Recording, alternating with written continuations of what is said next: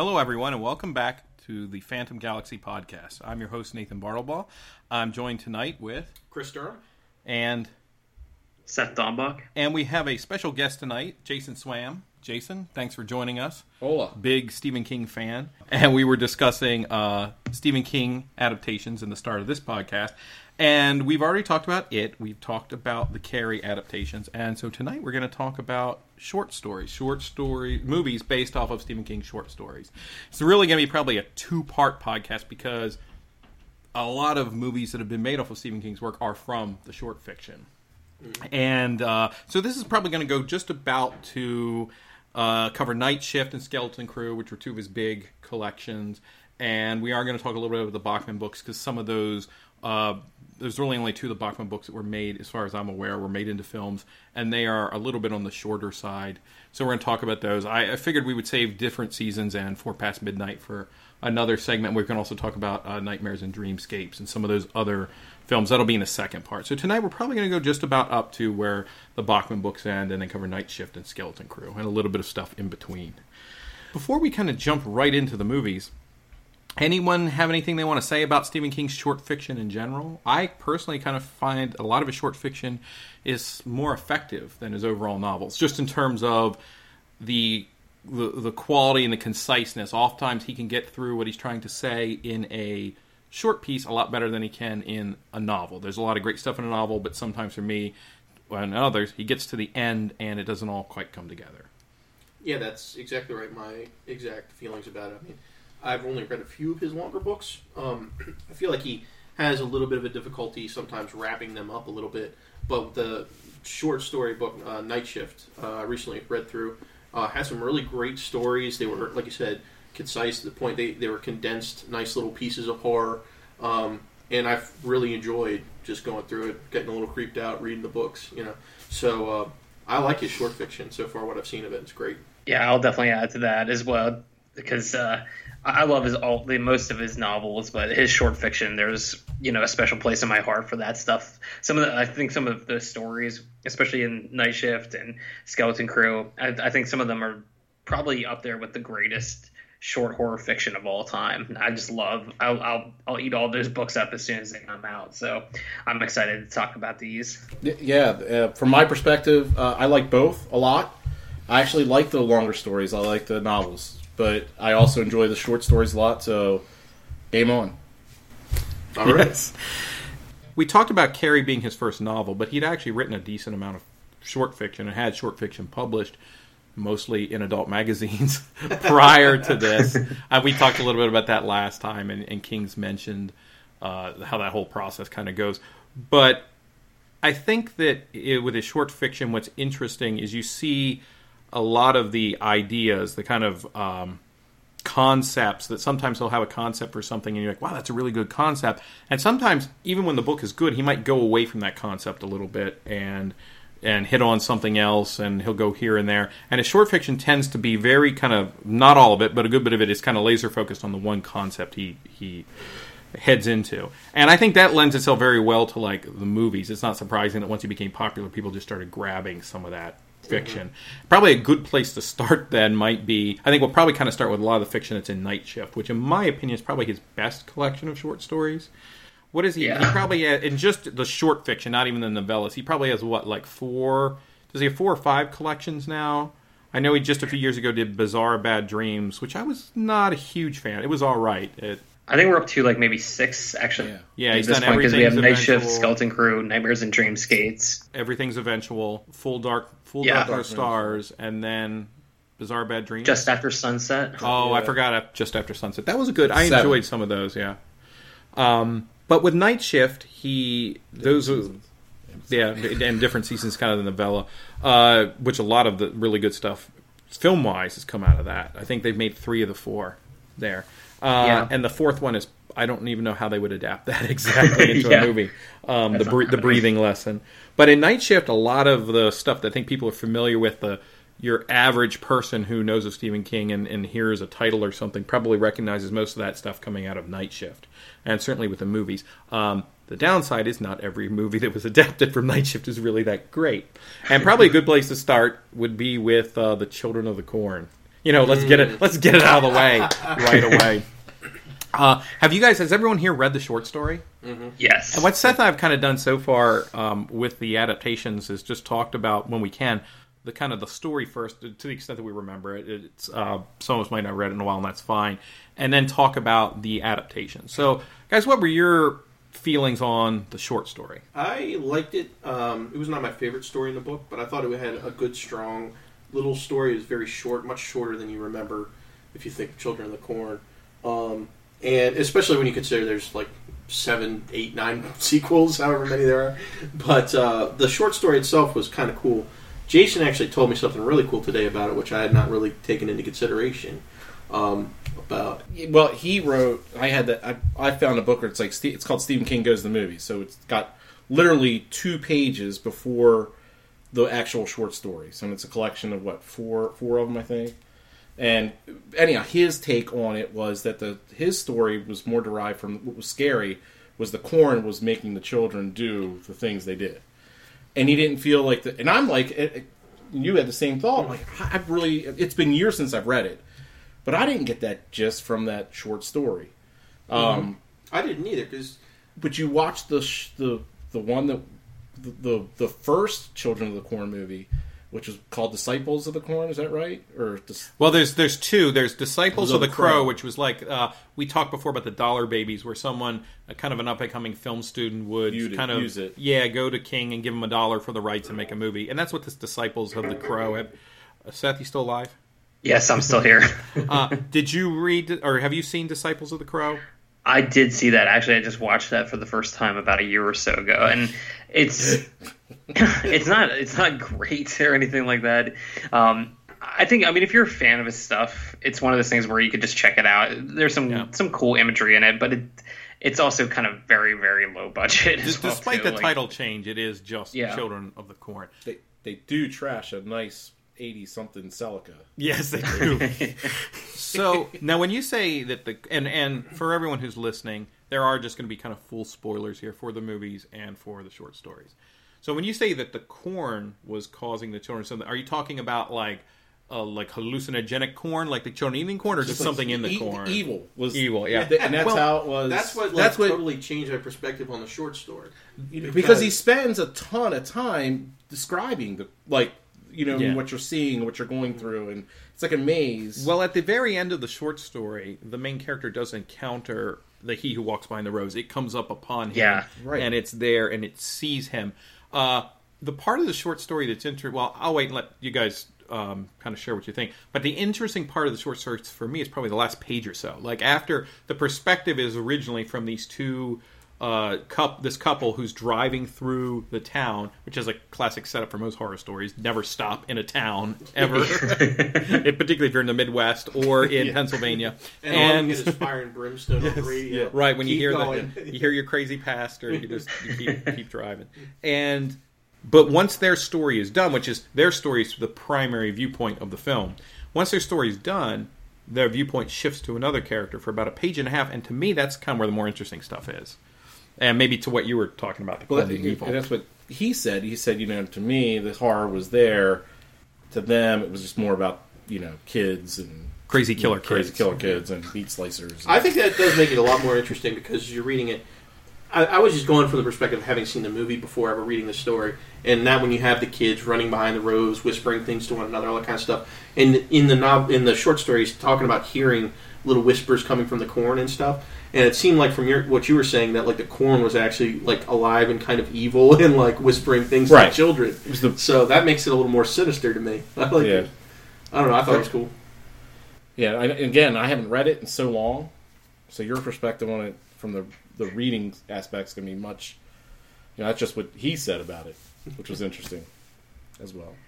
I was I was took it to be some kind of like pagan deity that the the he who walks behind the rows is, mm-hmm. and that's something I think they they kind of change up. The, I'll probably get that name confused because I think they call it between the rows in the movie and it's behind the rows in the book.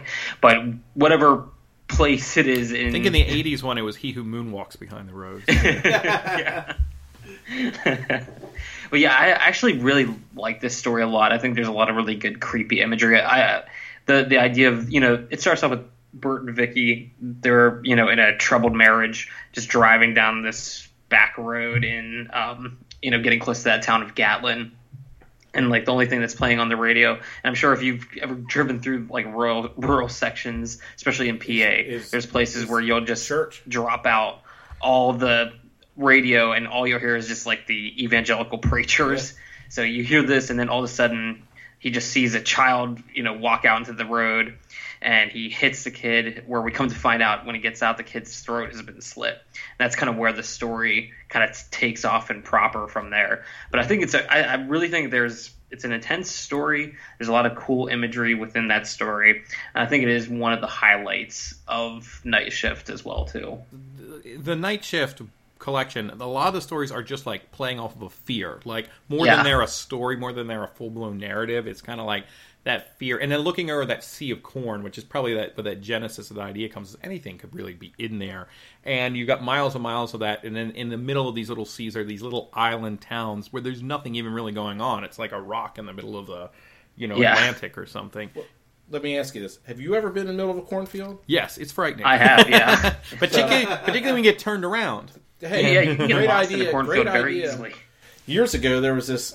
There was this made for TV. That's a different story, but made night of the scarecrow is that what it's called? Made for TV. yeah, that's Yeah. a good one. Scared the living shit out of me. Yes, well, we we will bring you back for that one because we were just saying last week. I can't find it. Did you? Do you have it? You don't know where it is. mm, We pretty sure there is a like a, I think Shout Factory somebody released a DVD just recently or it's about to.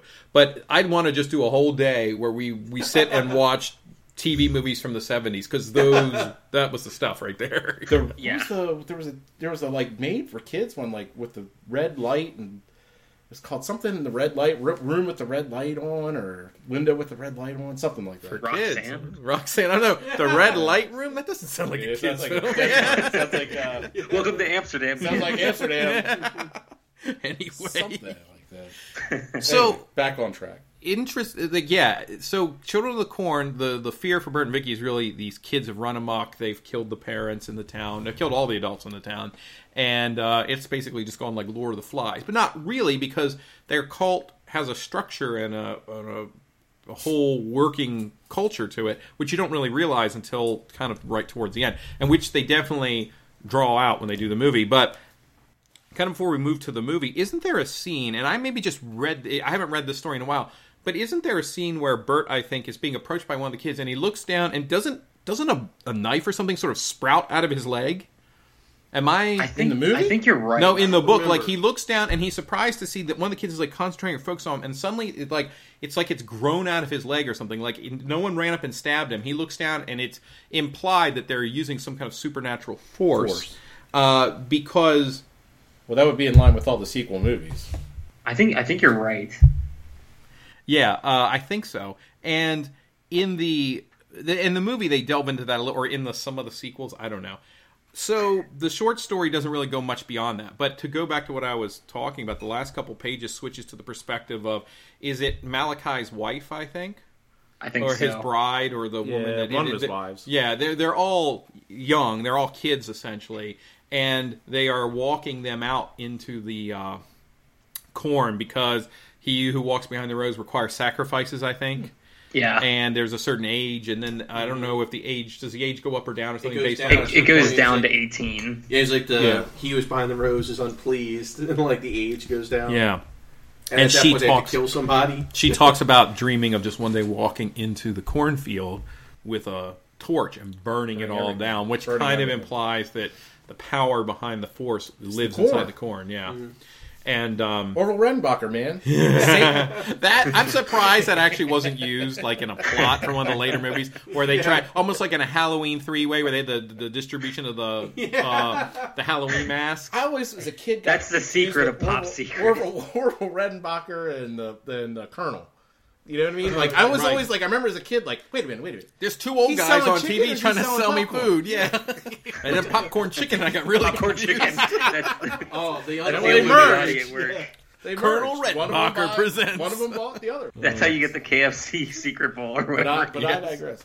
Uh, Stephen King did say that he really he appreciated, and he said you know he was he was never a fan of that one. He did say he said uh, he didn't know, and it's, it's funny to me. He had no idea, and this was wrote was he had no idea how many Children of the Corn sequels there were in the movie world. and that's probably He's good. probably I'm not getting even like you said. He's Didn't probably he say getting he was like getting checks. And He said, didn't "What did he know? say? No, no, no." He said he didn't. That's what you said. He said, "Um, he, he goes, uh, I, I don't have my internet. My internet's down. I guess he's in Bangor or wherever he lives.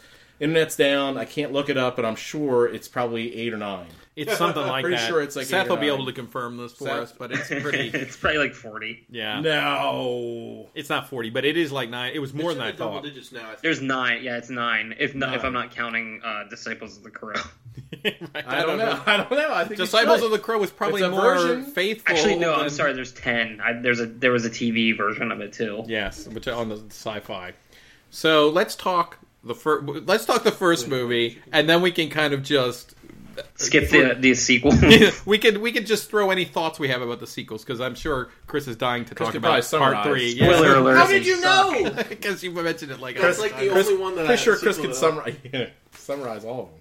Yeah. So the first movie is, for the most part, at least to start with, it's the same plot as the book. Uh, it definitely digresses in the second half, and they try to go more like a conventional, uh, almost like action movie. Now, has everyone here seen it? oh yeah. Mm-hmm. And I've saw I saw it when I was younger, but probably I ended up years. seeing it. I was probably more like in the the sixth grade or something when I saw it, and I'd seen a lot of crap by that point.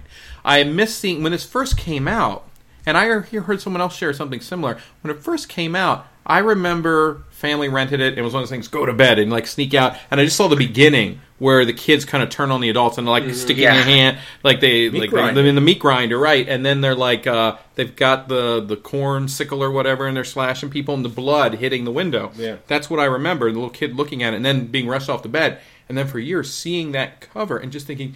Man, this is like going to be one of the worst, most hardcore horror movies. you don't ever want to see Children of the Corn. Yeah, But that's a pretty tough thing to see. I mean, think It- about it it. Like, is. that's Yeah. shocking. but what's Especially strange? at that age, you're like yes. these kids who I relate to are killing the adults. Like, whoa. and but it was always said like so. Even when I started getting to horror movies, that movie sat on the shelf, and I was like, "That one's too rough." And I by that point, I see Pet Sematary. I mean, Yeah, right. so when I finally saw it, surprisingly, and we just watched it about a month ago in anticipation of this, it's pretty mild for the rest It of the is, movie. yeah. It's Yeah. almost not it's a like horror one film. sequence, Yeah, and the rest is just the craziness of. it's strangely chipper too. Like.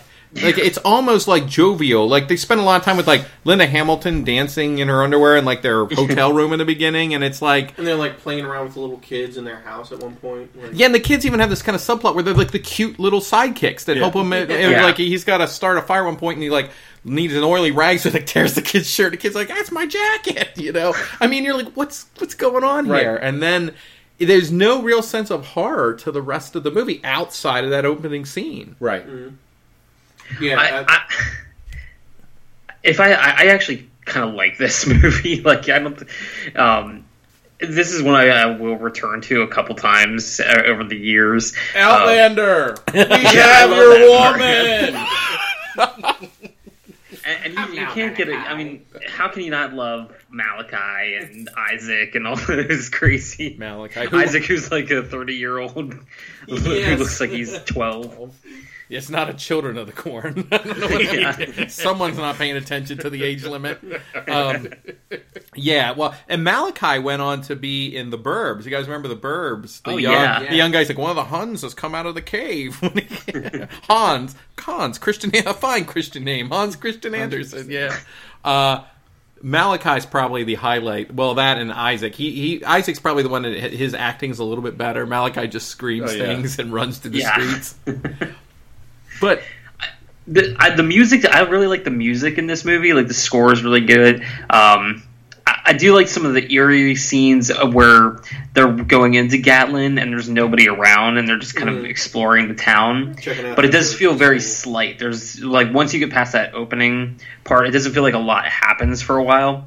And then also, like you said, the, the cute kid sidekicks. What I would have more like that is if they because those they're not in the book. Yeah. But if they would have used those kids as kind of like almost like a red herring, where they seem like they're you know they're good kids, they want to get away from it, and then it turns out that they were just kind of part of the trap to pull them into this sacrificial um, scene towards the end. It Um, won't bring back your least- bees. Oh wait, that's wrong. wrong uh, but the yeah, the kids are kind of silly. When and even like when they drive into Gatlin, it almost reminds you of that like old Star Trek episode where they go into the town and all the kids are like there's just swarms of kids running around. Yes, Kirk's like, "What's going on, you little monsters?" And one of them like starts falling in love with him. oh, mm. um, let's talk about the one thing that's way. It's not way off the mark because it is mentioned sort of at the end of the story where we talk about he who walks behind the rows seems to be a physical presence because it appears to he sees something large coming through there and it's you're just left to your imagination. Well, apparently by 1984 they had discovered a slight bit of computer animation so let's forget your imagination do you remember this Oh. digitized Oh. and they couldn't make anything other than little bubbles so it just looks like a giant mass of radioactive scrubbing bubbles coming across like the cornfield it's the Yeah. least imposing monster actually when it was that giant like tremors looking like What Yeah, mound of yeah. dirt 87 or 84 84? Yeah. was the first movie. And it just kind of really, at that point, it takes you out of it completely. I remember watching as a kid and being like, with a few edits, this is almost like a kid's horror film. I mean, despite the fact that the kids are the antagonists, but it's got that goofy sense of here. I remember the very end. Like there's someone in the back seat, and it's almost like one of those jump scares. It should end the movie, Yeah. but they jump up and like Peter Horton like knocks her out with the door or something, and like, "What should we do with her?" And he goes open it, and she's all flailing. He's like, Meh, like closes it, and they just walk down the they walk down the road, and you're like, really? I I kind I agree with Seth. Like it has a certain like it's not a good movie. It could be on the hot messes list if we really wanted yeah. to get to it. It's enjoyable to watch. I think I don't have any Yeah, real malice towards I have a it. certain level of enjoyment. Um, how about Children of the Corn two, Pure the garbage. final sacrifice? The series should have ended there. Like, It's one of those you get the VHS when, you know, you know, it's probably ah. Ninety two. That was another like So surge of the Stephen junior in King. high yeah. school. So yeah, I mean, I watched like the first half and was like, "This is horrible. I can't watch it." I, is I, that I will say that there there is a standout scene in that movie. It's where the adults are sitting in church and the one kid has like a a corn husk voodoo doll and he's like Yes, whittling out the guy the starts- nose with somebody. Yes, that I remember. is about the only thing. That and really bad, uh, inappropriate CGI in that one too. Like, really At bad. the end, again, There's some weird part where the kid is one of the kids who's supposed to, I guess, the Mal- not the Malachi, but the Isaac sort of analog in this movie is walking through a cornfield, and and he walks behind the rows, I assume, grabs him and picks him up, and he's like digested or something, and you see all of his little molecules pull apart, and what special effect they had Somehow, at the time, somehow even worse than the. and then they meld with the molecules of he who walks behind the rows, and he comes back as like a demon. Uh, I don't remember. I will say this one thing: you're talking about the evil being inside the corn. In Children of the Corn 2, they actually go the route of discussing that maybe the corn was actually poisoned or was actually bad and was causing hallucinations and things like that. which apparently that's what King or his feeling was when he wrote like he wanted Yeah. that to be transpired. I didn't see it that way. When I read it, the And then when they had that in the second one, he goes, you goes, just don't know, but you don't know. That's that's what's cool about it. uh, As a short story, sometimes you don't know. You, Yeah. you know what I mean. It Which was what was not cool loose about the movie. They're just like, yeah, this is what it is. Right. Yeah. Right. And I, I, I need a Rob Zombie style background on Yeah, the cover. yeah, like, yeah. as and I think they have the Native American sidekick character who's not unlike the guy from like Poltergeist 2, and he's like, and they talked about the corn and everything. Goes, was that what happened in Gatlin? And the guy's like, nope. What happened in Gatlin is the kids went ape. And you're like, oh, okay. Right. I think it was the best line in the movie, but totally forgettable. Which brings us to Children of the Corn Three: Urban Harvest. I'm going to turn it over to our Urban Har- Harvest scholar for this one. I wouldn't call me a scholar. So I just okay. I'm I, just I, I don't know why. I, I really don't know why I like this movie because I'm not. I absolutely hated the second one. Not a fan of the sequels that follow. But three has a certain level of charm to me, like this '90s cheese tastic comedy. Just the beginning, I think of the '90s, possibly. But like these kids from Gatlin, maybe late '80s. Define '90s genre real quick. Are we talking Leprechaun? You know. what I mean? Like, what do we? You know what no, I mean? I mean just the wanna- feel of it, like because Yeah. you see what I was about to get into is the it takes uh, I think two of the kids from Gatlin they've been taken by social services and put with a family in like an urban area, and they start going to school and it's like just cheese tastic like this is what everybody looked like back then. It was Um, like '95 or something. something yeah but like i was watching and there's a couple of great two to three great like gore scenes normally i don't talk about gore scenes in movies because i'll enjoy a movie whether or not it's it, just depending on how good it is like but there's some great gore scenes in this that like freak me out even now like a certain point like this family um, one of the one of the people that adopted the kids like gets cursed. You know, like falls down, breaks his head open, and all these cockroaches start pouring out of his head. Ah, That creep was show. Like, Yeah. that was pretty freaky. And there was another one involving like uh, someone's spine being removed from their body and like left as a sign, put like a scarecrow almost like hanging out of the dirt. Like that was really cre- crazy stuff. I, it, may, it probably does not hold up as well now, but I just remember it fond, very fondly, like as cool but tell us about the coup de members. grace of the film. Is oh, the okay. CJ. So these kids, these kids Oh no, start like practical effects. actually using some sort of persuasive powers on their school kids, the the school kids that go to school, they end up using them after school to go to like an abandoned warehouse and grow corn in the middle of the city.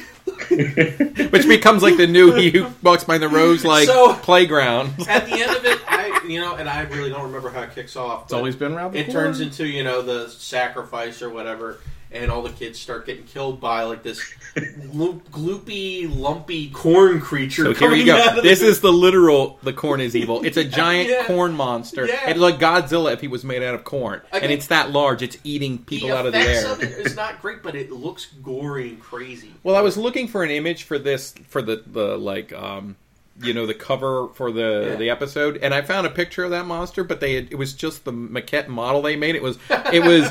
Uh, fastened to the top of a trash can lid. You're like, oh, that's the model, right? Right. He's up across the thing, and I'm like, oh, there, there he is. It's on the trash can lid, and that's the monster. He's really that high. Um, So th- this brings up some interesting questions. Um, now that we're talking about the, the corn being you know, just evil in itself, do you guys think that this extends to like frozen corn in the grocery store? No, I think I think You that sanitizes it. cream, creamed corn. Is it is it things that are only corn in name only? Because what about candy corn?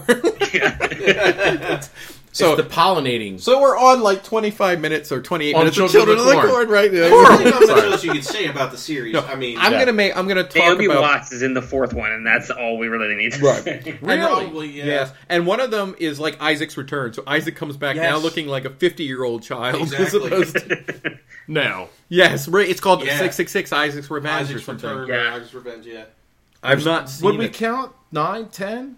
I think there's ten, including the sci-fi. This is part movie. six or something. Also, this like he One got a little spark one, here. One short story spawned. That many movies. and That and these movies. movies after the first one. The second one has maybe some resemblance to the, to the short fiction, but not, none of the rest do except for one, which I'll, I'll talk about, and then we'll move on. Uh, the Isaac one though, it like spurned that actor or whatever to have a small like like renaissance in terms of he was going to like horror conventions and like you know the Field of Screams thing, mm-hmm. like is it up in PA or whatever? They Yeah. actually had him Yeah. there for a couple like it's No like way. what's he come out and like please Star of Children me of the Corn. I'll pay you to sign your autograph. Give me your notepad. You could say that he's become a. You could say that he's become a husk of a Yes, man. yeah. Oh, well played. Give me, played. give me your lunch money. He who walks behind the rows demands it. But um, the Sci-Fi Channel did one in 2009, Children of the Corn, and it was actually very faithful to the the short story. It was creepy. The other thing that's notable about it is the kids were actual kids, like young kids. Like all of them Yeah. were around the, including Malachi and Isaac. They were all around. uh, Malachi was a little older, but Isaac was a little child preacher. Like he was about the age of the kid in the first movie, the little sidekick kid. Right. And that made it significantly creepier. And they kept the downbeat ending where Bert and Vicky don't make it out of Gatlin. And it wasn't a bad movie, actually. Uh, I wasn't, honestly, it's sad to say, I kind of enjoyed the goofiness of the original better, but it wasn't bad. Did any of you guys, did anyone see this one? Yeah, I saw it. It's all right, like you said. There's there's some. I, I like that choice of actually using mostly kid actors. I think that adds a little bit more creepiness to the movie than it did in the first one. Whereas you kind of just the Isaac stuff's really over the top in, in the first one. But you know, if you really honestly, if you've seen one of these movies, that's really enough. That's that's very true, and we sh- we could probably move on at that point. I think verdict here is simple: short story better than movies. Yes. all Yes. nine. Aye. so what do we have next on the list there, Seth? Uh, we have the Lawnmower Man. Oh, This will be quick. yeah. Yeah. Did I Start not, with the start with the novel ad or start. Let's start with the story because I mean, Okay. Did I not We text you? The two page story. yes. I Yeah. texted Nathan immediately after I finished reading that short story. I was like, this is the most bat ass insane thing I've ever read in my life. I, I love the short story. I think it's, great. kinda crazy. me too. It, yeah, it, it, it, you know what I mean. Like I, I love the short stories as, as well. It is Yeah. exactly that. It is it's nut- quick. nutty. It is, yeah, it's crazy, And it's, such a weird. It's like a simple idea that you would think in your head, and be like, "I'm not making that into a story. It's too ridiculous." Which is essentially this lawn service. shocked that they made it a movie. Yeah. Uh, Of all those Stephen King things I've read, that's the last one of the last. well, did you see the movie? Yeah, yeah. See, the movie's even more shocking when you realize it has nothing to do. I mean, let's say again, there's spoilers here. The short story: a guy hires, get calls a lawnmower man to come to his house, cut his grass, and when the guy gets there, he goes out, he falls asleep on the couch, he gets up, the lawnmower man is naked, crawling on his belly, eating the grass as the lawnmower mows it for him. And it turns out he works with for the god Pan. Like it's Yes. these, Yeah. the- Yeah. These satyrs are coming to their house and getting naked and eating the grass, and yet he still finds a way to make horror because the lawnmower, when he sees it, the guy like gets up and he makes King makes a big deal of the details of the guy. He can see the furry, Furry. like right, the Yeah. grass on the guy's teeth, and you're like, oh, you know how like new And he newly ate, like, cut a rat or grass. something that yeah, the, like, yeah, like a gopher comes up and the lawnmower hits it, and the guy's like, "Grr, grr, grr," just crawls over and grabs the rat. It's insane. I mean, he probably wrote that coked up. had to. have. Yeah, I So- mean, on yeah. something. I Yeah. felt coked up after reading it. and the lawnmower like jumps you know what through the window and just runs the guy down and end the story very short i remember when the movie was coming out i got the night shift book and i was reading i was like yes the lawnmower man i'm like the what like the trailer i saw. How saw are they going to make this movie? and it's It's going to be over before it starts. right does anyone want to try and summarize the movie because i think that's actually harder than summarizing the Huh. story No, not really. Especially a challenged guy, you know, goes to, has you know he works with this other dude. He's like, hey, I think I can fix you. Let me throw you in thought my you were gonna say a machine. challenged guy You know, writes what, screenplay Throw you in the machine. what does he do? He like It's a virtual reality. Hooks him up to virtual reality, Virtual reality. How did it get to this point? Like, and then craziness ensues afterwards. It's Jeff Fahey, man. does No. anyone eat grass? so king has had He his mows name- the yard. Yeah, he does mow the yard. There's only one scene in this movie that is analogous to the book, and that's where uh, eventually, once he has these mind powers, because virtual reality has made him smart. This is a point in time still where no one knew what computers actually did. So, like, Yeah. virtual reality's So the novel. wave of the future. We had this movie, we had Ghost in the Machine. What and, year did uh, it come out though? it came out- Virtuosity. uh, Virtuosity. Uh, if you're a Full Moon fan, we had Arcade. Uh, Yeah. you know, uh, we had that one with like the net and like uh, hackers. It was like a whole summer full of these things. Brain Scan. Ugh, that yo me a soda. Uh, the um, the movie uh, the Lawnmower Man was a little bit ahead of that curve. It was like '92 Okay. and the it's basically flowers for Algernon. Like the Yeah. first part of it kind of is where like you got this guy who's slow and he has a wait for his brain to increase. Pierce Brosnan. Yeah, Pierce Brosnan, Jeff Fahey. Who else was in the? I think that's it. Uh, but um, you know, he's a likable guy. He gets smarter and smarter, and then Cybo-Man. they start to yes, Cybo Man. Uh, it's got some interesting ideas in it, but it has no. Con- there's No, no. no.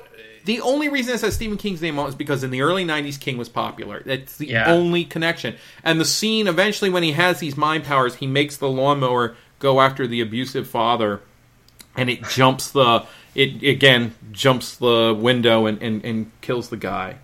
Um, and that's about it. The movie, the special effects were cool at the time. I remember I'm seeing it in so- a theater. They weren't bad. I'm Weren't so bad. disappointed.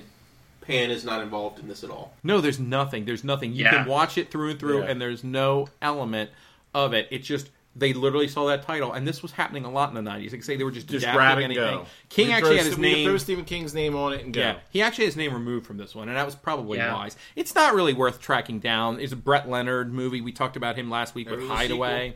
There Yeah. was a sequel, Jobe's War, where Matt Frewer took over the. See, I the cannot role of say I never Fahey. saw it. Was it even worth the somewhat Oh watch? no, no, no! Terrible? It was even when it came out, it was like bottom of the barrel. It really should have been a direct to to, to VHS, VHS. movie at that time. It was ninety five. I, I think it was. You know, back in the day, that's when all the movies were in the newspaper, and they had you know the good movies got the giant ad. Lawnmower Man, its first weekend had that like, little, like, two stamp inch high size. man, Yeah. yeah, like down in the corner. Yeah. uh, not a good movie. Neither one's good. Read the short story again. Yeah. Anyone else think anything? Have any thoughts on Lawnmower Man? I will say this: I look forward to like ten or fifteen years down the road rediscovering that story if I read through this book again. I was I thought you were saying when they make the movie version with John Goodman as the lawnmower guy. well, that too. hey, buddy, he's got the green stuff on his teeth. We have uh, the woman in the room, Frank Darabont. I think it was his first, yeah, I his first uh, directorial debut of a really different kind of King story and Yeah. uh, a really good King story as well too. It's not it's not horror. I mean, well, it's horror in a way, but um, this is King channeling sort of Hitchcock Poe esque feelings. Poe is probably too strong actually because it's not really Dostoevsky is a better good. good Yeah, Chris. yeah. Dostoevsky is much better choice. It's a very sedate kind of story. Um, and the tension is really more in like what's going on in a single character's mind. Um, what did you guys think about the short story? Does any do you guys remember it?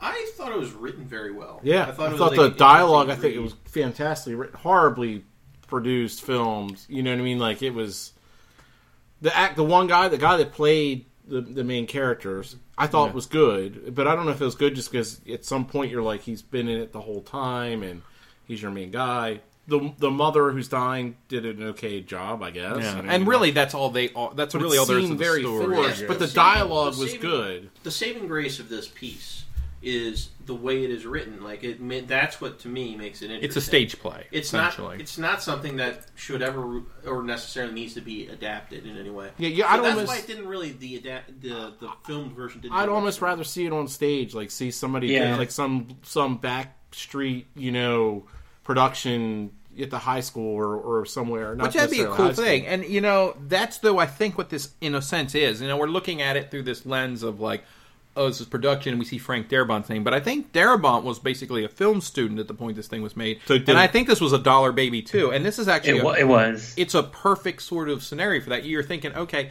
I want to adapt something. I want to try my filmmaking skills and my and my adaptation So in skills. that aspect, he did yeah, perfectly fine. You have your resources are so small, Yeah. and I think it's a better. It's one of the best of the dollar babies from that era that I've seen. Uh, the three I can think of: Disciples of the Crow. There was this, and then we're going to get to the Boogeyman. Uh, for anyone who saw that. So- so This for is- The problem that I have with this is specifically is I wish I had a clean copy to watch. I feel Yeah. like I would see better like what his intention was while he was It was- making it. yeah. the film, the just out the cinematography. Sec- second I that, feel like yeah. the YouTube version I watched in like three chunks was like really kind of grainy. And I don't know why. Like Darabont's got a couple of good King adaptations out there. If If, we they had a release a clear version, I special like edition, why not just throw yeah three that I could think of? Why not? Yeah. If you have a special edition of The Mist or something, just throw that on as an extra. You know, Yeah, I mean, people would be that'd into be a it. perfect a perfect place. Someone for it. might even buy it just for that. Yeah, that's true. Um, you were about to say something, Jason? Uh, well, ju- just that. I, I, again, I thought it should have been a play. It'd be a great short story. Love to see somebody do it in a high school or something like that to really, you know, make it. It's it's only like half an hour. And it's a manuscript in, in essence from start to Yeah. finish. But that's Um, not a bad. Yeah, that's a. It would make a good. Um, hey, it'd make a good audio drama Yeah. in a sense. Yeah. Although you're you almost have only one person there, but if you're reading Yeah, it out, talking. you can, yeah, yeah. Uh, but I I enjoy it. I think it's this is definitely one where you you can appreciate it from the perspective of hey, Darabont's been making King stuff for a long time, and this was and this you can see the genesis of it here. His first thing he adapted, he has a real passion for it, and it's interesting. And but the the, the short story is where it's at. I think you know. Yeah. Yeah. Um, what else we we have? Do you want to talk about the Boogeyman the since Boogeyman, we're on it? Has anyone else seen the Boogeyman? No. I did. Um, I've seen it, yeah, a while ago. It's pretty poor. We could probably. Do you remember the story, Jason? Kind of. It was in. Um. That was Again, in. it was. I like the Night story. Shift, I thought it was yeah. cool. This is also I think it's kind it's of. one of his most dark stories. I think. Oh, definitely. Yeah, absolutely. It is. Yeah. It's it's a it's a wicked little thing. It's also a kind of two hander in a sense that could be stage play because you essentially have a guy on a psychiatrist couch, really, and the Yeah. psychiatrist there. Now I haven't read this one in a while, so can you guys refresh my memory? He's basically talking about uh, are his kids murdered, have been murdered by the boogeyman. So, yeah, several of them. He had Yeah. he had like two kids, and each t- like um, two or three kids. And the first one, uh, they didn't know really what was going on, and the kid would just cry at night. And then they went home one night, and the kid was murdered. They didn't know what was going on with that. So the second time, uh, the wife was like, you know, you need to bring the kid in with us to sleep with us. Like, obviously, she's dealing with the repercussions of what had previously happened. She wants to be near the child at all times. And he's like, no, no, you're going to ruin the child having him in here with us all the time. And kid gets murdered again, and uh, so now he's kind of like a broken guy at this point, talking to a psychiatrist. So he realizes, you know, maybe there is something crazy going on, some kind of boogeyman or something the kid could see that we couldn't, or the children could see that we couldn't, and maybe this is all my fault. I feel like I was trying to do my best best to keep the child from becoming like a mama's boy by having him with us all the time. But so anyway, he's talking to the psychiatrist, and then there's the twist at the end. That's basically what happens. Right, which Yeah. is that the psychiatrist is the boogeyman. Yeah, he's just Yeah. ready to finish Yeah. the job. I will definitely say when it comes to this short story, um, this is I think this is one of his like better like scary short stories. Uh, and as I said on previous podcasts, like I started reading King when I was really young, and this is a story I read pretty early on when I got the Night Shift collection. Um, and then I reread it not not too long ago, maybe a year or so ago, and definitely after now having kids for years, like this was one story that was actually difficult for me to get through because some of the stuff in here is pretty, Pretty just the way it's described is really kind of hard to take especially after you become a parent. So i will give it a caveat to that. If you do have kids and you're very sensitive to that stuff this might be one of those stories you might want to Particularly if skip. you have very young kids that are at that age of like, and I think that's Yeah. the distillation of the fear thing.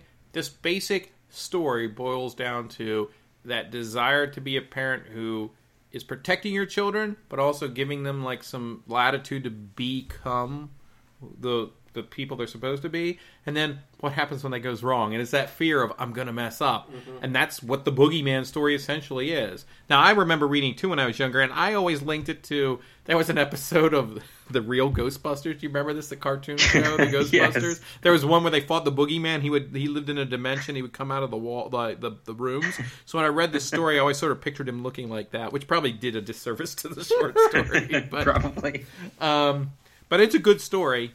The film ver- or the again Dollar Baby not so good. It's really the, the the boogeyman stuff seems cheesy, and the acting is not very good. Again, um, could have just been the film quality, but the end when they really finally reveal the boogeyman, the thing that you're really supposed to be scared of, it's the most goofy looking gray, like costumed, skinny looking. Yeah, this is a point where like they almost would have been better just to see the reaction. It would have been cheesy, but reaction shot on the guy's face is like a shadow crosses over would have been more Something, effective. Yeah.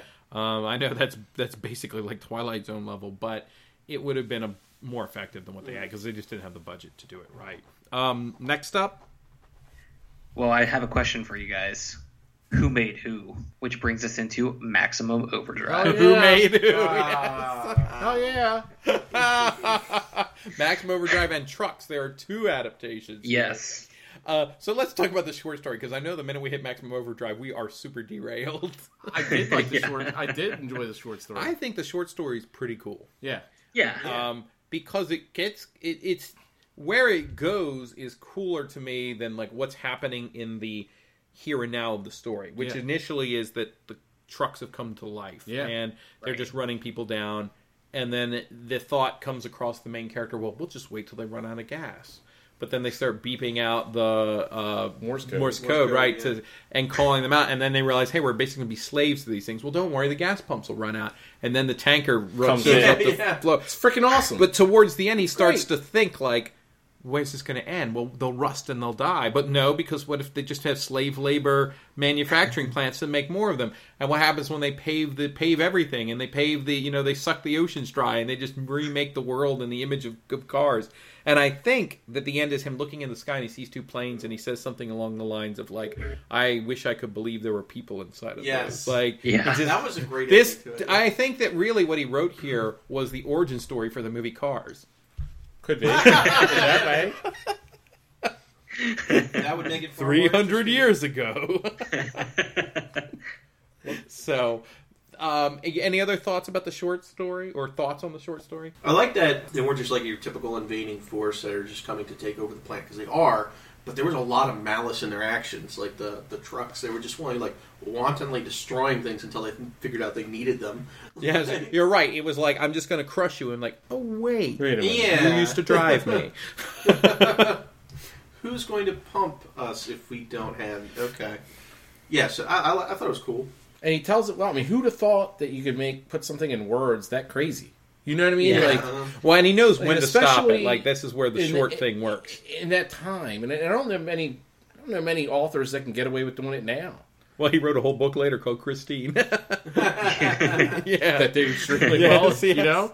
Heck, Barker made that story about the like two towns that clashed as a giant or something. that's insane. Yeah, that's a good story. We'll have to do a Barker short story episode. That'll be that'll be real trippy. That's when you can get the whippets. Yeah. The uh, but um, any other thoughts on the story? So this we get to that point when if you're a director, I mean, if you're a, you're you're in one medium as an artist, you always let it look over and say, "Hey, I bet I could do that." And what this is? Is this eighty? What year is this? 83, 84 for Maximum Overdrive. Sounds about right. Sounds about right. Um, so King has probably looked around and seen some of his adaptations of his work and said, "Hey, you know, I could probably do this."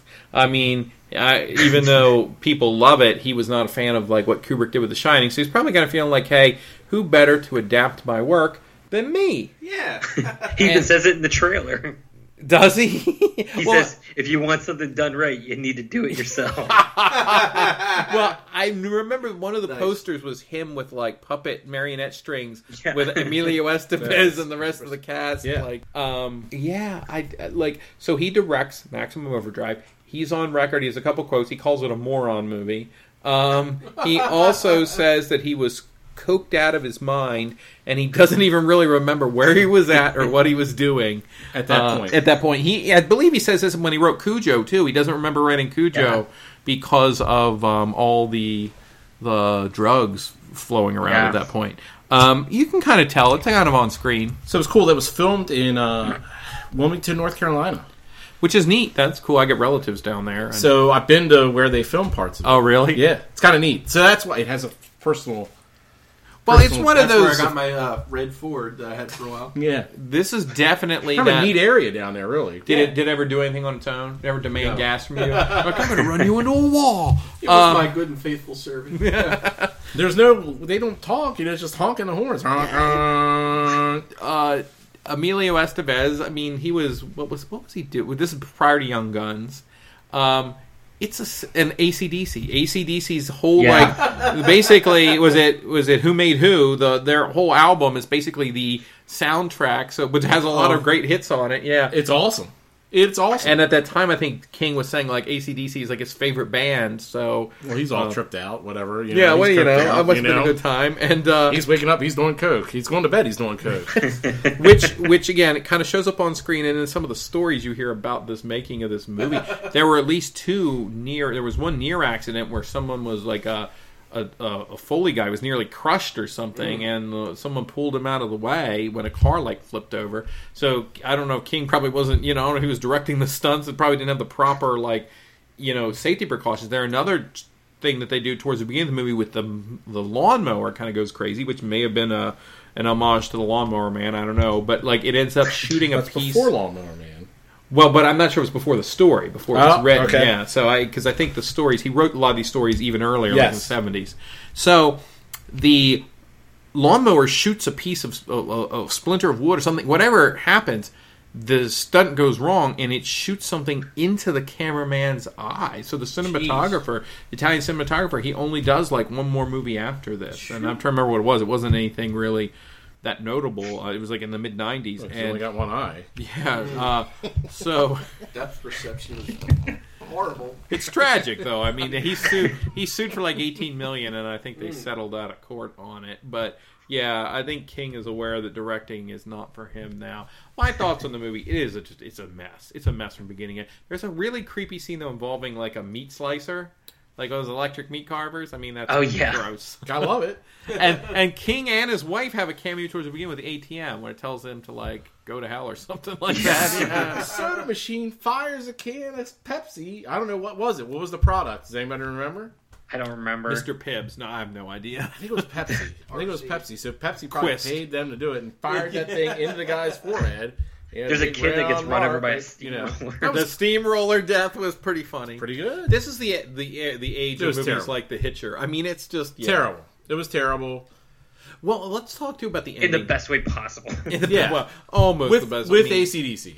And I think I, I got to give Hulu credit. Hulu's been throwing a lot of King stuff up there. I think Hulu has this available to watch. Hulu or Amazon, one of them. And So if you want to to, to try your luck at Little Maximum, Maximum Overdrive, Overdrive? you know it's a beer and pizza kind of thing. Don't try Yeah. to watch it like without. It'll come on. It'll it'll come on between now. It'll be on the the countdown. but- yeah, in between now and, and Halloween on AMC or whatever. But let's talk about the ending to that because that has one of those endings where, like, you know, we talked about they, they slap a. There's no happy ending to the short story, obviously. No. They want to slap a happy ending onto this, but they don't even like. They have the showdown with the car, which has that goblin, the green goblin head on the front of it. And that was a cool image. I will say that was kind of Yep. neat. That was very iconic. But once they destroy it, do you guys remember that there's basically like this title card that comes up at the Yeah. end that explains like a whole story about how like Russian satellites shot down a UFO and like stopped the carnage and you're like a Russian satellite Yeah. like equipped with missiles blows a UFO out of the sky and stops the whole like reign of the cars oh, goodness.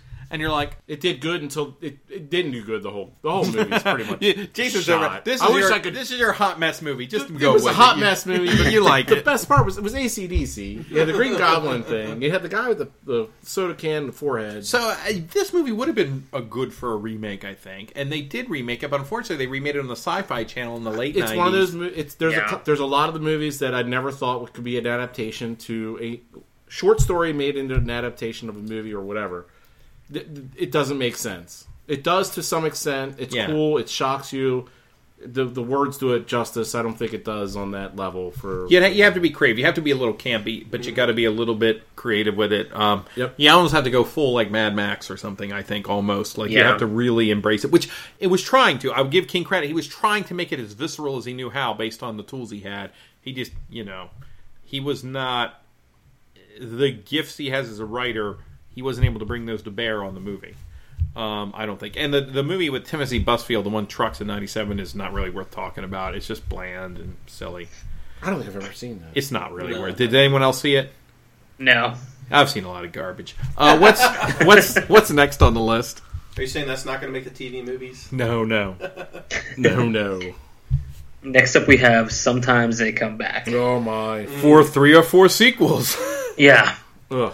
So I like this short story though. I enjoyed think it. This I is like a pretty short good story. one. Not my favorite, but pretty No. good. Not my I agree. not, not my least favorite. of it, but it wasn't the Some worst. Yeah. this one feels like it could have stood from actually being potentially a novella, um, because I think he's trying to cash in on not cash in. I think he's trying to channel some of his nostalgia. He's has this issue with bullies, which I get and understand and I appreciate. Eh, That was the driving force behind Carrie, the driving Yeah. force behind it. It's a driving force behind the story, which is about a man and he, who's remembering when his brother was basically killed by a bunch of punk bullies in like the 1950s. And and I don't know what King's upbringing was like if he had some issues with bullies, but man, they show up a lot So in he his grew, I work. he A grew up, lot. I think he grew up in Connecticut, if I'm not mistaken. Yeah, I- he was not. Well, he did come from a wealthy family at all. Like, and he, had, and he had siblings. But this particular kind of bully, this sort of like feckless rebel without a cause, but really is just a mean dude who who usually comes from a line of mean dudes, is a stick, not a stick. It's a it's a trope that plays out in a lot of his work. Yeah.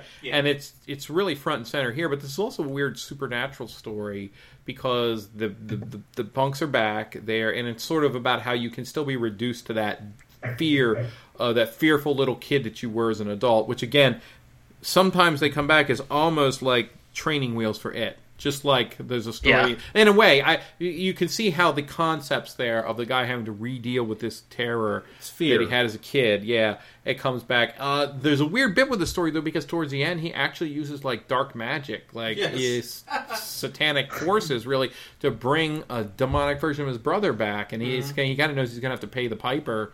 Uh, eventually In the down the long yeah. road because this demon looks like his brother and comes back and deals does away with the punks and it's like well you can walk tall and carry a big stick but what's the price of the big stick It- yeah it doesn't really have i don't think it has a lot of like um heft to it it's just a fun little like horror story i guess i you know thoughts Yeah. on it Agreed. A great horror story. Ghost story. yeah It's cool.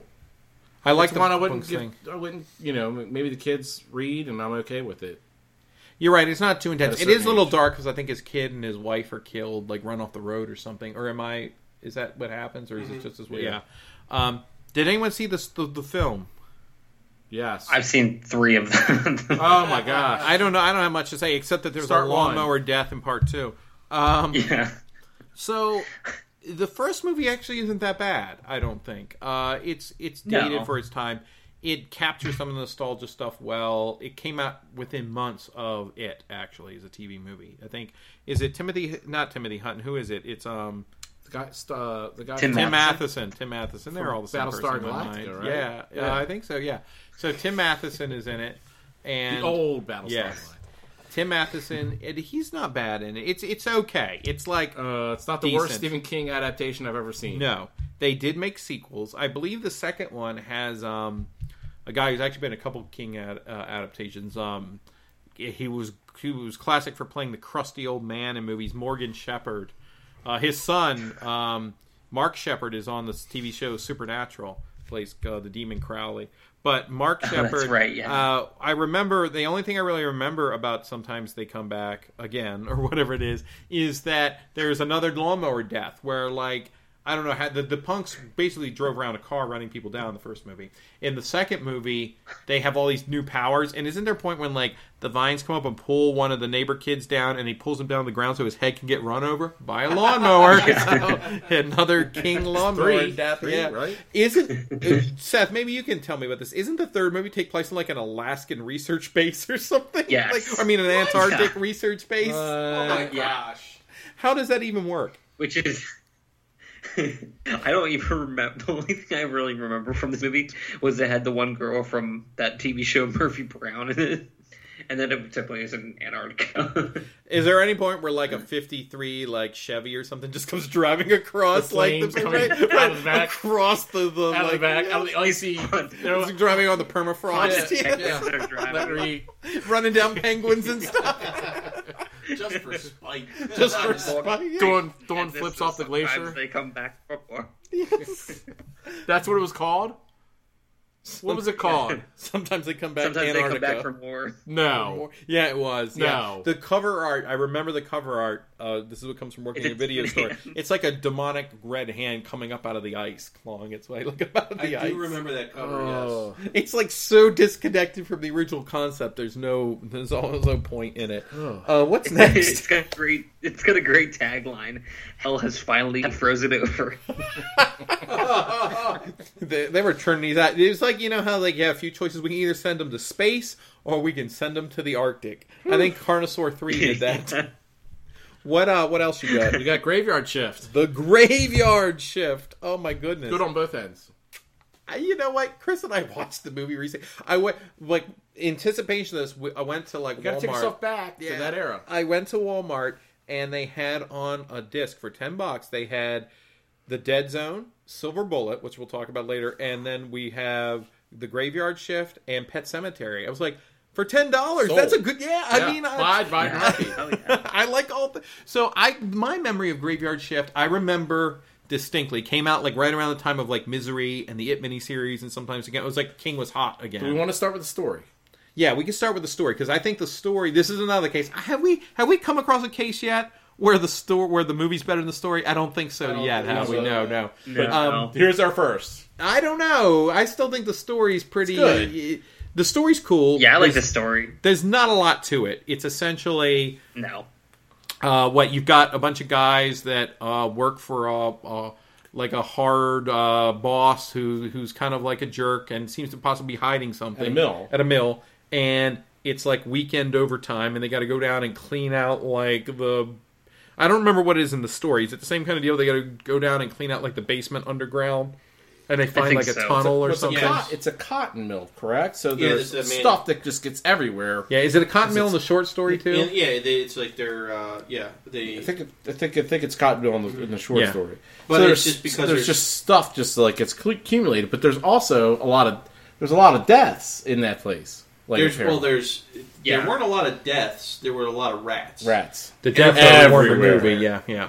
everywhere, and so they're like, you know, when everybody else is on Yeah, July exterminator. Fourth vacation, we'll pay you guys good money to come down here with giant hoses and just wash all Wash the them. crap away Yeah. and uh, take care of it. Essentially, And this feels like a really like a. This is almost like a lot of the stories in Night Shift have a almost Lovecraft feel to it, and I'm not talking the Lovecraft Yeah. Elder God stuff, but like this has some of that Lovecraft feel, the Mm-hmm. dank, dark, unknown, and they get down there and they start seeing like different kinds of rats. Like at first the rats, and then they get to the point where there's like, eyeless rats like crawling around, and then they some of them don't even have legs; they're just like slugs. Further they go down, Bat, I think there's like bat rats, and it's like yeah, Yeah. Cow-sized rats. Eventually, they get to one that's like, what did he say? It's like the size of like a Volkswagen or something, Right. like Yeah. down in uh, down in there. And it's like that's the one I don't think has. It's like the the mother rat or something, and it's like. Uh, But that was, I mean, I remember. I mean, granted, I was young when I read it, but it scared the living crap out it's of me. when I terrifying. it. It's it is also- that like jaunt into the unknown. It's just creepy. It's the management versus the like college boy story too. Like it's it's like it's there's a class struggle going on the whole time. Like, And weirdly. uh, does that did they make it out in that one? I don't remember. I don't. Th- I don't Nobody think so. makes it No, out. no, Nobody no. makes I it remember out. they at least had the satisfaction of seeing the Wharton, the the uh, the the- character get Warwick or whatever get chomped, Chomped, before. Um, right in the head. Yes. so then there's the movie. I I like this movie. I'm not gonna lie, I liked it too. What do you think, Seth? Yeah, I enjoyed it for what it was. I s- when I s- It's- yeah. It's got a great poster. It did. Well, that was the poster. Was just like the, but it's so weird because it's like a head with a miner. It's a skull with a miner's helmet with blood running down. It's Yeah. like Yeah. that's hardly Yeah. even a component of the story. Um, but No, It was good. It was good for its time. it had one of the great I like the effects in it. Some of the Yeah. effects are pretty cool. one of the Good- good greatest kill scenes, man. underappreciated Brad Dourif roles ever. That's right. He's He- like the the guy that played the foreman, the guy, the dude that played the foreman, uh, was great. Uh, The actor that played him, He was like a poor man's Clancy Brown. he was like a poor man's Fred. If you took Fred uh, Ward and mixed him with Clancy Brown, you would have this guy. I mean, and like the, he was fine, but the problem was his fake Maine accent. Oh, you're gonna work Oh, the, yeah, the graveyard shift, and at the oh, end, oh, of, the graveyard. You shift. can tell that they, they really knew that something was off with that because at the end of the movie, when the credits are rolling, they have this like crazy rap beat, and they're just playing lines from the movie. So you're like, "You're gonna work the graveyard shift." Like, I'm sure on YouTube they just have the credits for this movie. Just watch that. But I remember seeing this movie at like a like a sleepover in like the sixth grade. Some kid was on a birthday party. and was like, "What's available to rent?" The Graveyard Shift. This movie has a distinction for me of probably being one of the grimiest looking movies I've ever seen. Sweatiest, Like when you think of grimiest. movies that just like embody grime and dirt and make you want to go take a, sh- you know, like that kind of gross, Yeah. humid summer evening where you just go and take a Yeah. shower. It's Sweat. like, yeah, mm. it's gross. Watching Yeah. that movie, you can almost feel, you could be watching this movie in the middle of January and you'd be like, ugh, I've got the like the warm, clammy, like mm-hmm. it's just na- it makes you feel nasty. You feel it be down that hot, stinking basement with all these rats and garbage and furniture and stuff. It's got some good kills in it too, like people Yeah. getting like kind of ground up like hamburger meat inside the cotton Yeah. mill. It's got basically this. The monster is like a flying turd with wings, pretty Yeah, much. Like I mean, it's like a giant rodenty thing.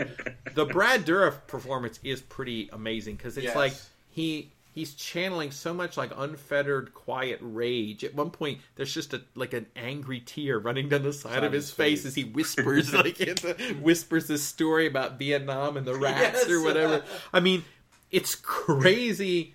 It's silly. It's a monster But it's movie. It's fun, like yeah. yeah, it's on the on the level of like the relic or something. It's this is a good cheesy monster movie, but no CGI, like all practical effects. The rats are gross. Rats are gross in this Yeah. movie. Yeah. And there's a Yeah. Beach Boys musical number halfway through. What's not like? What's not? I mean, like? honestly, if you're looking for a cheesy bad monster movie, I mean, or a monster movie, it's it's decent, and it's it it, it sort of captures some of the story. I don't think completely, but. Mm-hmm.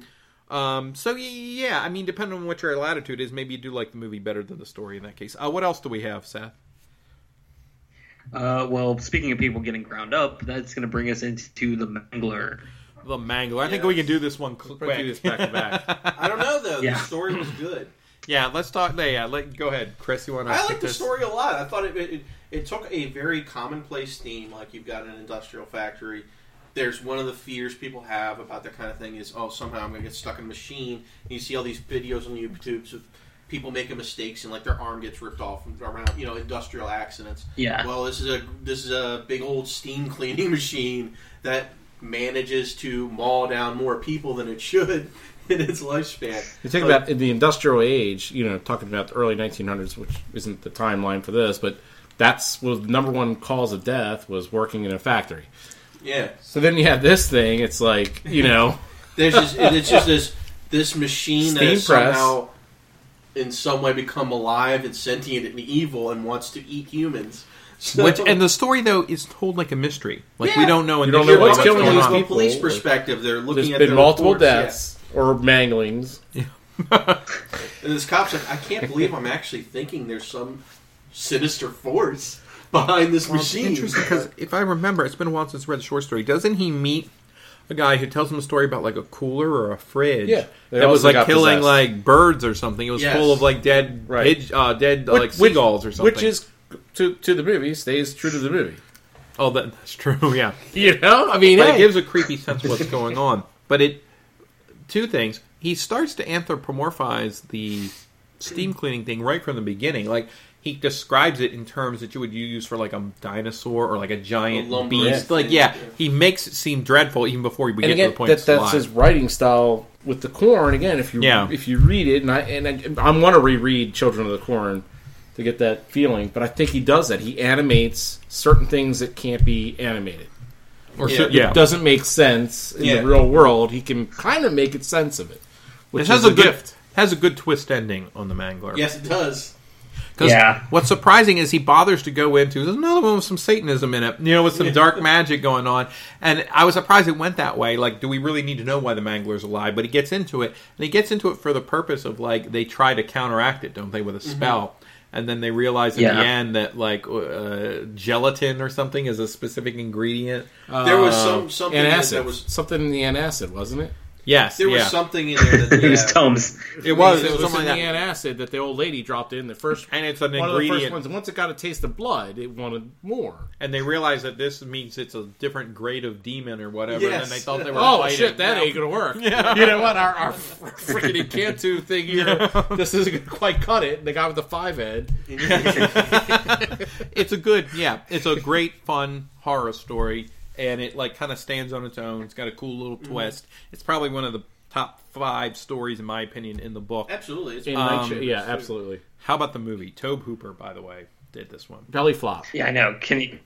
Tobe Hoop and Robert Englund. three. Well, that's- Magnum. yeah Not Hoo- good. hooper It- and englund were sort of beyond their time i think at this point That's somebody who got Yeah. really cooked up at a party in Hollywood and figured they could make a good movie.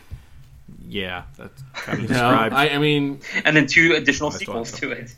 Yeah, Well, we'll get into that, but the, the, the- King says of Tobe, the Tobe, he was so excited. He said when he heard Tobe Hooper was going to be the, the director, he was like, "Oh my gosh, you know, this is awesome! Texas Chainsaw Massacre. You know, he's going to be this is going to be instrumental." And and he, he said, "Wow, did he fail?" And all of a sudden, you have Freddy Krueger, you know, with one eye and and walking around with on a cane, and It's a weird, it's not a weird, yeah. He said it was just. He goes, "What happened?" You know, like you know what you know. He goes, and, and honestly, at that point, it, it, he signed off on it. It was done. It was going to be what it was going to be. Yeah, it, it just it doesn't have a lot. It it's also not the caliber of movie you'd expect because Tobe Hooper at this point is doing almost direct to video things. It, it's not a big budget film. Yeah. uh, there's what if, let's It talk wa- about. but the, they spent some money on the, the, the, the- you look you watch it and there's like the set and everything. They the set those- looks cool. The the had special effects some- are terrible. They're horrible, Yeah, um, but they had to have spent some money on the set. And, And they that- spent money on an actor. I mean, Rob, at that point, he's still Englund. Well, you have Englund. You also have Ted Levine from uh, mostly known for Silence of the Lambs. right, you know, right, right. He's, and, he, and he's yeah, he's like you know, wait, wait a minute, wait a minute. yeah. You're telling me, uh, give me your antacid pill. Uh, No nuts. I, you know, though, I'll say washing machine. Ted Levine is probably one of the highlights of the movie. Honestly, like, uh, Yeah. And that's I mean, I was not saying a lot, but he was okay. I didn't think. You that- got a beer? Yeah, I don't think that that was really a problem with the movie. Well, that was right. Like in, in lieu of dialogue, they just had these little like ticks that the oh, characters it's had. terrible. It's just not. It, Horrible. it it loses any sense of the atmosphere the story had. Mm-hmm. So everybody is in agreement. Yeah, Bad, bad, bad ending too. Bad ending where they try to give it a little And how bit they more did two boost. sequels off it. That's that's what's That's what amazing. gonna Say who's has And then they did nine off of Doesn't one of of those involve the internet or like virtual reality again? no, I'm not. I'm not kidding. I mean, one of them has Lance Henriksen in it. Yes. Nah. Yeah, like That's Mangler right. 2 Reborn or something. Oh my gosh. Remangled. Next on our list. Uh, that's going to bring us up to um, Nightmares and Dreamscapes Battleground. ah. did any? Did you guys see this one? Yeah. see that Yeah. Both. Read So- it, saw it. an ex- yeah explanation uh, yeah an explanation for people listening nightmares and dreamscapes tnt did and i was pretty excited when they announced it um, but i was kind of disappointed in the overall like stories they chose except for for this one Me too. there's a couple others uh, I, I there were a couple they wanted to make one was home delivery that's in uh, Night, actually in nightmares and dreamscapes it's like the homage to romero they should have done that that's Yeah. such a great story Yeah, that would have been And, cool. They Yeah. um, did at some level, but I don't think it was a mainstream thing. But it wasn't on that. They did a little like animation. It wasn't it wasn't very good, but they did. I wanted to see them do that for this series. But it was a it was like a, a series. I think it was like um I can't remember if they were one hour episodes or not. You know, or forty five minutes, and they did about eight of them. I think they aired like two a night. They did this. this so the opening evening of this it was like two thousand five, I think. Uh, they did Crouch End, which was a story from Nightmares Dreamscapes, but they didn't res- rely solely on Nightmares and Dreamscapes. They pulled short stories from other places, and one of the places they pulled them from was from Night Shift and this story called Battleground. So let's talk about Yeah. this. Might be the first case on the list where I'm going to say the adaptation better than the story. Yeah. Uh, Battleground is like. Does anyone remember? Was it um, was it a Family Guy or was it a, a, a Simpsons skit? There's a skit where they show like King trying to come up with ideas, and he's looking around the room, and he's like, uh, "I'm going to write a story about a killer lamp," and he like grabs a lamp, and he's like, "Let's make a story about a lamp." You can almost see that happening in like Night Shift a little bit, like, "Let's have killer corn," and then like later in the day, he's like, "A killer industrial cleaning machine," and then he's like, finally, he's like, "Killer." Killer beer. Killer, killer beer, killer toy soldiers. Does have that. Yeah, gray matter. which is actually probably my favorite story in the whole Yeah, and then he gets to killer footlocker of little green army men, and that's what the story really is, right? A hitman versus a locker of little green army men that come to life and try to kill him, and that's that's it. Yeah. That's really all there is. To I mean, anyone have any comments on the story? It's not a bad story, but that's what it is. No, it's not bad. I think this one definitely does well with a visual element to it. Um, yeah, you know, and I, like the the adaptation of this, like you said, I'll agree with you. I think it's it it comes across better when you can actually see it happening. They did a really good job with the episode itself. It's the episode is there's I don't believe there's any dialogue in that episode whatsoever. It's, uh, is it William Hurt who's in it? Yeah. He was a good actor, so they got a good actor in William Hurt. Yeah. He does most of that emoting, like you said, with his facial features and whatnot, because he doesn't, Doesn't talk. speak. And that's impressive. Um, couple neat facts about this. When it came out, it was directed by two, the children of two well-known, uh, I guess, in genre fiction. Richard Matheson, who uh, has written a lot of great stories. I Am Legend, um, The Incredible Shrinking Yeah. Man. He did he did the story that Duel was based off of. That Spielberg did and tons of stuff, and he did classic Twilight Zone episodes. One of them being a story called The Invaders with uh, do you, I don't know if you guys remember Yeah. this Yeah. with Agnes Moorehead. Silent, another thing, great. completely silent. Little monsters, little creatures trying to kill one person, and it's completely silent. And so we have Richard Matheson's son, Christian Matheson, comes in and does this, and it's again silent, Silent. thing with one guy fighting little monsters. Uh, the director is Brian Henson, who's the son of Jim Henson. So his work with the little the little military guys in this are pretty cool and it's pretty intense and suspenseful like when their little helicopters start Yeah. coming in and it's the right mix of like the special effects they knew like how far they can go and how far they can't and it's very visceral and very fun and like very entertaining is it available on youtube can Yeah, see it on I YouTube? watched it. yeah That's I, how I watched it. I enjoyed it it's And- not and it's HD yeah. on YouTube too. It's actually pretty cool. It's pretty good. Yeah, I think it was by far the best of the uh, Nightmare and Dreamscapes episodes. We'll probably talk about It those is, later when yeah. we get. But like, it was very effective. In fact, they aired it first, and I was I was like, wow, this is going to be some good stuff. And then I watched every other episode. I'm like, right. Man, come on, guys. Um, but yeah, I like it. I recommend it. I I do think this case movie or, or adaptation is better than the story. Anything else on Battleground? Yep. What else we got? Next up, we're gonna go into Cat's Eye. Yes, Yeah, Classic. I love this movie. And this is too. essentially Well, it's a long movie. Well, it's not too long. It's about an hour, and a half. Yeah, It's, it's not a. It's funny because I don't think I ever sit down and watch it all the way through. Yeah. Like because recently I, I pulled it out and I my kids were begging me to watch like a horror movie and for some parents a kid's horror movie is Hotel Transylvania. For me, when my kids come ask me for a kid's horror movie, I'm like, we got something wicked so it comes, we got critters. What do you want to mm. watch tonight, What's kids? that monster? Hunter? Gremlins. What is it? Monster Squad. Monster Squad. Monster Squad. It's so funny. I've resisted Classic. that one a little bit because there's a lot of language in Monster Squad. Actually, It it's is, pretty but rough. it's no worse like- than they're going to see in anything PG thirteen. I don't know. There's just some stuff you could not get. I mean, one point days. Dracula picks a little girl by her neck. It's like, Yeah. you little bitch. I'm like, but I showed him. They're going to hear on the school bus in about Yeah. two years. So maybe in two years. So we, uh, I let them watch though the last segment of Cat's Eye, which is actually the one that was not reprinted, as far as I know, wasn't printed Right. anywhere prior to this. The two stories, Quitters Incorporated and The Ledge, are in Night Shift, and he Yeah. took these two stories and he created a wraparound story that deals with this cat who's on its way across the country, and the cat, cat.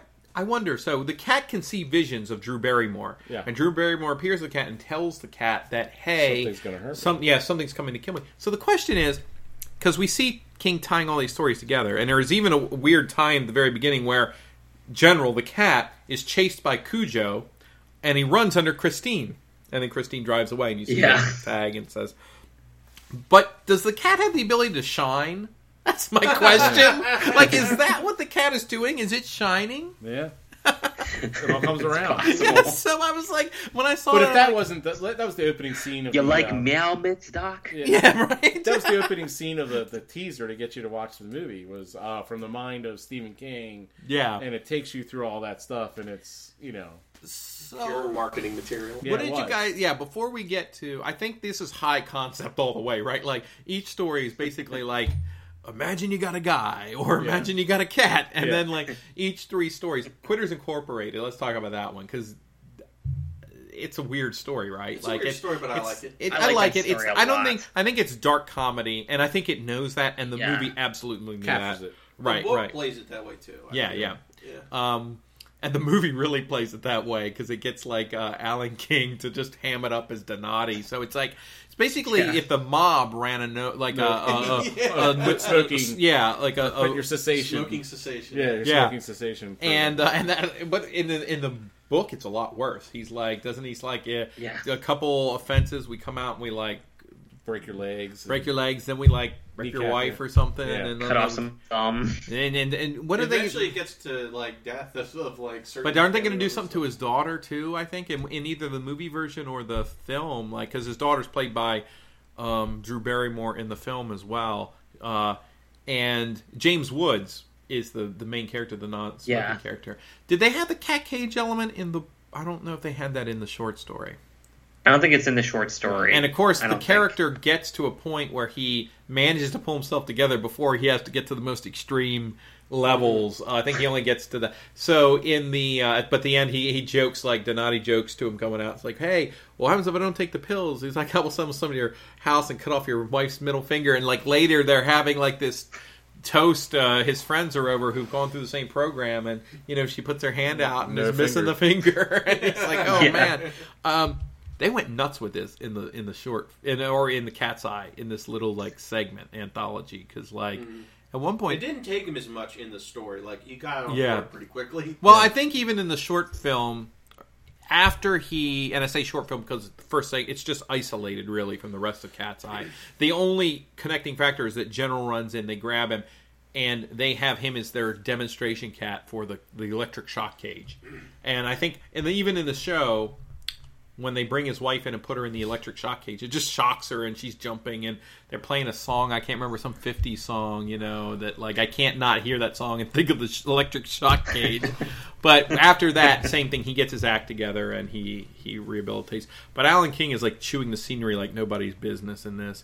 And am I right that there's a scene where he basically like it's it's the police song like I'll be watching you or you know um or every move you make or whatever the, the song be. title is and Yeah. it- but it's not the police singing it it's like some kind of cheeseoid band and it's Alan King lip syncing to it in a dream sequence where he's like appearing like behind like every time uh every time he goes to take a smoke someone's behind him uh I liked it Yeah.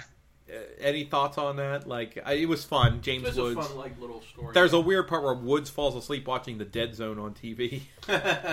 um, uh, how about The Ledge? That's a very succinct, succinct kind of story too.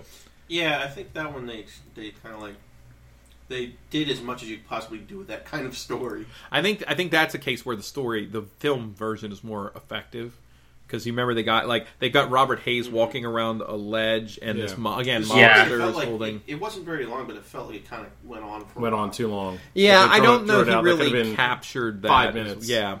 There's a lot of internal dialogue that gets in the way of the visceral part of him just walking along because you're in his mindset and you're, he's trying to tell the backstory and the, the, the short story just kind of puts all that up front. And then you're watching him climb around and the pigeons pecking at his legs and yeah. everything. and even though they have a limitation on special effects it's clearly Robert Hays just standing on the side of a soundstage somewhere. It's pretty effective. I mean it works but to me, the highlight is the third segment. Troll. which It is. good- yeah, Yeah. troll. With my, Yeah.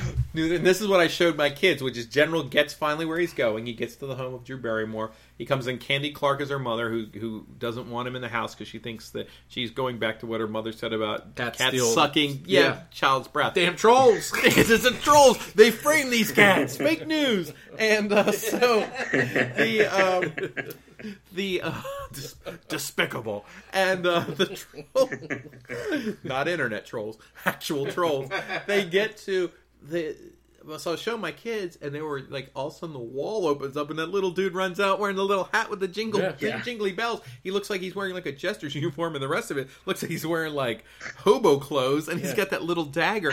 my kid's freaked out, and then he climbs up and he stabs the parakeet. And how many times and- did he pull the cover down? Yeah, three, ti- yeah, three yeah. times. And he's got- he has to readjust to be like sitting there, like right in front of her mouth. And then he's making noise the whole time. He's like, and he's like climbing up the yeah, and it's like it's a creepy little creature. Little teeth. He was designed by Car- Carlo Rambaldi, who did ET, who designed ET, and he's creep with Drew Barrymore again. And when the little scenes of him just creeping along, and they built that big set, so he's like clearly Yeah. a little dude in a suit, Yeah. running around a Yeah. stage where.